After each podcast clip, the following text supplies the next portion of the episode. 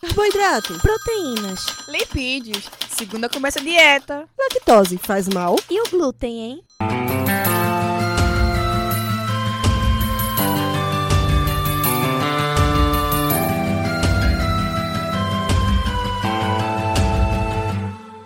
Começa agora mais um Alimenta Cast.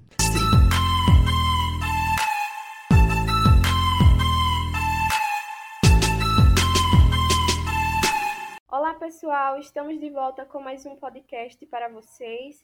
E hoje a nossa convidada é a querida Milena Maia, bacharel em nutrição, terapeuta Ayurveda pelo Instituto Gurukulam, pós-graduada em nutrição clínica, metabolismo, prática e terapia nutricional, mestre em ciência e tecnologia de alimentos pela Universidade Federal Rural de Pernambuco, doutoranda em ciências biológicas pela Universidade Federal de Pernambuco pesquisadora do grupo N-Biocat, tem formação em atendimento de pacientes vegetarianos pela Sociedade Vegetariana Brasileira e atualmente é docente em uma instituição de ensino superior, ministra aulas em pós-graduação na área da nutrição funcional e fitoterapia e atende em consultório particular.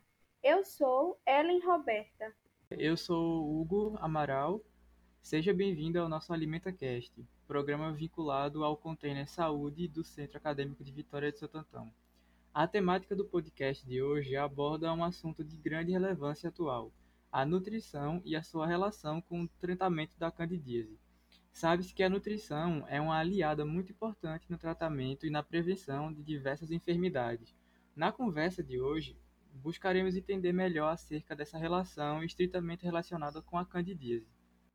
Olá, pessoal. Me chamo Milena Maia, como foi apresentada. Agradeço mais uma vez pelo convite de estar participando do AlimentaCast. Para iniciarmos a nossa conversa, sabe-se que muito se fala acerca da candidíase, especialmente nas redes sociais e de comunicação. Mas afinal, qual é a sua definição e quais são as suas causas? Você diria que é uma condição comum Gente, a candidíase, ela é uma infecção causada por um fungo, tá? Esse microorganismo normalmente ele vai ser encontrado em vários locais do nosso corpo, então a parte intestinal, vagina, na boca, então naturalmente é encontrado no corpo, tá? E não causa nenhum dano ao organismo. Porém, em casos de desequilíbrio, ocorre o aumento populacional desse fungo, acarretando no quadro de infecção.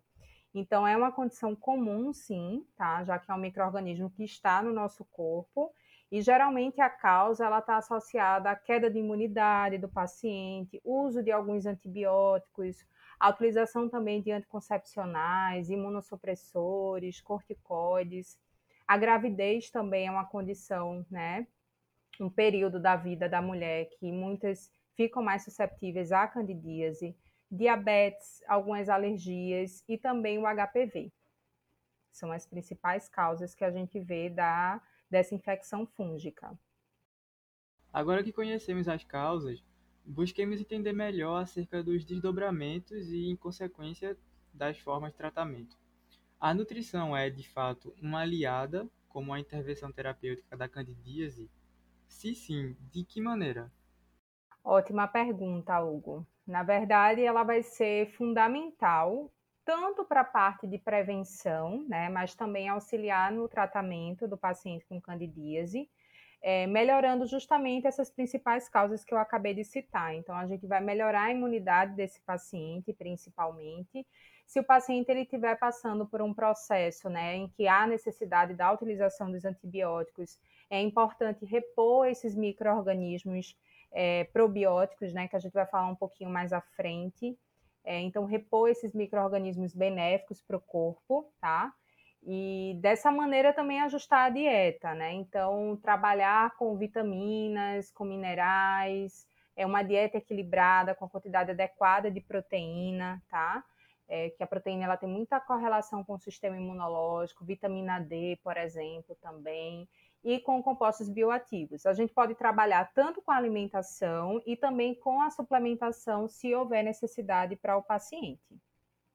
Milena, seguindo ainda nessa linha de raciocínio da nutrição, como os macro e micronutrientes se relacionam com o desenvolvimento da candidíase.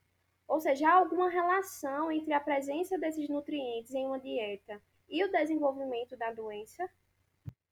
Ótimo, há sim uma correlação, tá? É, Para quem não é da área, né, entender um pouquinho o que a gente está falando, macronutrientes, a gente tem os carboidratos, as proteínas, os lipídios, e os micronutrientes, a gente vai ter as vitaminas e os minerais, né?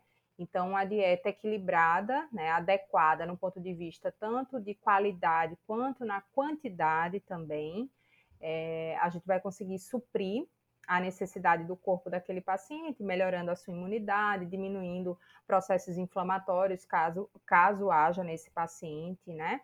E qual é a correlação? Então, eu vou falar para vocês entenderem de uma forma mais prática o que é que um paciente que tem candidíase de repetição ou que quer prevenir né, que ocorra essa candidíase por alguma das condições que eu falei acima, é, seria um paciente, ele tem que evitar frutas com índice glicêmico muito elevado, tá? Então, banana, tâmara, passa, manga. Mas lembrando, é, a fruta isolada, ela vai ter uma carga, né, um índice glicêmico elevado. Mas se a gente associar essas frutas com alguma gordura benéfica, se a gente associar com fibras, é, a gente vai conseguir contornar essa questão glicêmica, tá? Esses picos glicêmicos, eles favorecem inflamação corporal, tá? E pode atrapalhar aí um bom funcionamento, inclusive da parte de imunidade. Outra questão é um paciente com a candidíase, ele deve é, evitar grãos que contêm glúten, né? Então, o trigo, o centeio, a cevada. Por quê? O glúten, ele muitas vezes é colocado apenas como vilão, né? Mas o glúten ele só vai afetar um organismo que já está inflamado ou um paciente, né, com, com a infecção como a candidíase, porque ele tem um caráter irritativo, tá? Então a gente tem que se preocupar com a quantidade, restringir a quantidade de glúten desse paciente. Outros alimentos como carne vermelha, óleo refinado, né? Condimentos e aditivos artificiais, então preferir uma alimentação realmente mais natural. É, açúcar refinado, adoçantes artificiais, é, alimentos ricos em cafeína, a gente pensa logo no café, né? Mas o café, o chá verde, o chá preto, bebida alcoólica também deve ser evitado, tá? Inclusive as oleaginosas, né? Falando aí de um macronutriente que é muito rico em lipídio, é, elas possuem um maior risco de contaminação por fungo. Então a gente tem que prestar atenção na rotulagem, né? Saber a procedência dessas oleaginosas. Por exemplo, o selo é, pró-amendoim que a gente tem, né, do, do amendoim, vai me trazer uma segurança maior desse, desse produto, tá? Porque esses produtos, essas oleaginosas que sofrem a contaminação por fungo, eles produzem ali aflotoxinas, né? Que podem trazer vários danos para o corpo, principalmente dano hepático. E como a gente está falando de infecção fúngica, a gente tem que ter uma atenção maior também para esse tipo de produto, tá? Milena, como o trato gastrointestinal se relaciona com o trato genital feminino no desenvolvimento da candidíase? Há alguma relação entre a flora desses dois, ou seja, a microbiota corporal acaba por relacionar os dois sistemas? Quando a gente fala da, dos micro-organismos, né? Eu falei para vocês no, no começo da, da do, do podcast relacionando que a infecção ela acontece quando a gente tem um desequilíbrio, né? E é esse desequilíbrio a gente fala tanto local, né? Então pensando no ponto de vista vaginal, mas também sistêmico, né? No corpo como um todo, tá?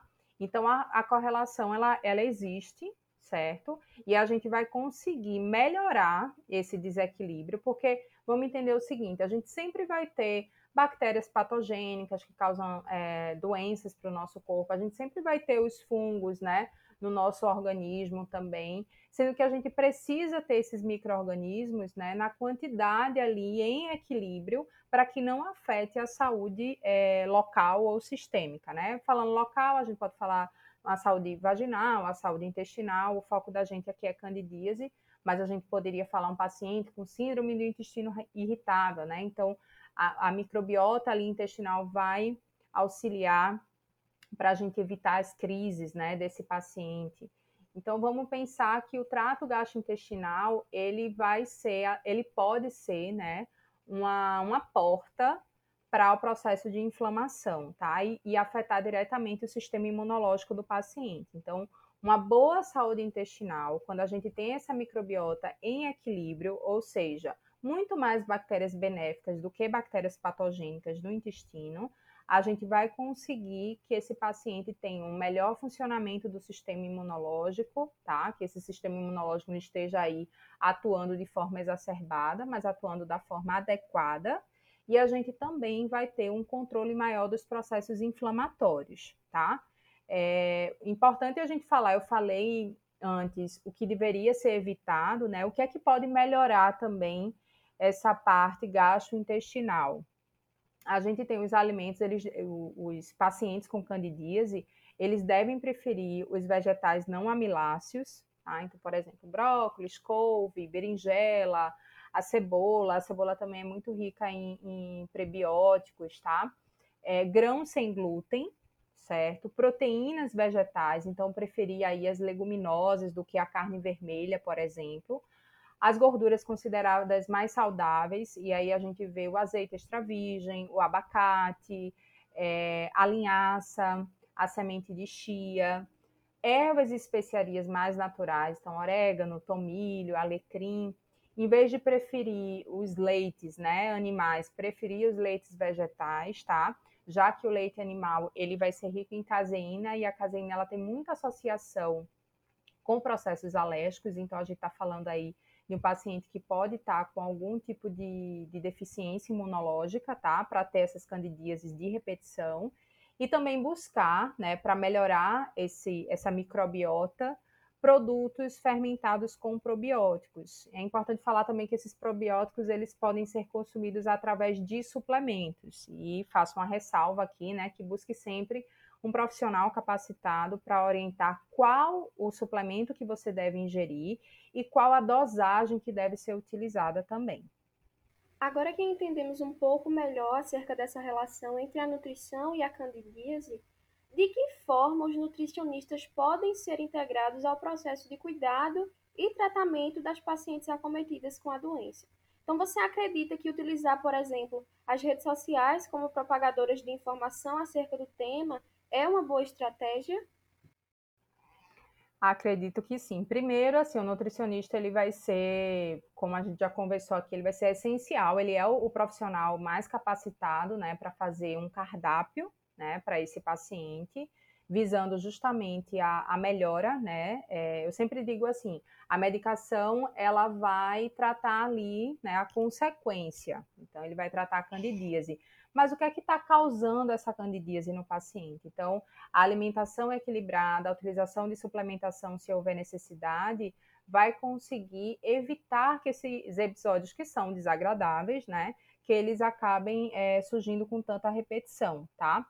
As redes sociais, elas são, sim, boas é, ferramentas, né, para a gente propagar essas informações, sendo que a gente tem que ser seletivo no tipo de informação, né, no tipo de profissional que a gente está buscando, sempre buscar é, perfis de profissionais que trabalham com artigos científicos, né, que tem esse cuidado também da individualidade. É importante a gente perceber que numa rede social a gente está dando uma visão geral, né? Mas é, cada pessoa vai ter uma necessidade particular. Então, muitas vezes o paciente ele está tendo aquela candidíase, é, o que está afetando ali a parte imunológica dele é uma questão de uma rotina do sono, tá? Vou ter que tratar ansiedade nesse paciente. Então, assim, a individualidade, ela, você só consegue alcançar, né, se você estiver indo para um paciente, um, desculpe, para um profissional, né, é, para que você seja atendido. Agora, a rede social, de fato, ela pode ser uma ótima ferramenta para ferramenta falar sobre assuntos que, que acometem um número grande de pessoas e muitas vezes existe uma certa, um certo desconforto, né, para se falar sobre essa infecção. Nós do AlimentaCast ficamos muito agradecidos pela sua participação, Milena. E agora vamos iniciar o nosso momento Batcast, que é uma brincadeira do nosso podcast baseado em perguntas rápidas que podem ser respondidas de forma curta. Eu que agradeço mais uma vez pelo convite e vamos para esse momento. A primeira pergunta é: Milena, você tem fome de quê? Eu acho que nesse momento é, que a gente está passando, né, já estamos sofrendo aí as consequências da, da pandemia eu tenho fome de igualdade, né? A gente precisa, na verdade, a gente precisa mais de equidade, que é tratar o desigual de maneira desigual para a gente conseguir a igualdade. Então, a palavra fome me chamou muito isso, né? A gente tem 19 milhões de pessoas, que mais de 19 milhões de pessoas passando por uma insegurança alimentar grave, né? Passando fome. E eu desejo aí, eu tenho fome dessa equidade. Qual seria o acontecimento mais marcante para você durante a sua vida profissional? Eu já participei desse momento quando a gente falou sobre Ayurveda e o ciclo menstrual, e acredito que eu falei o mesmo.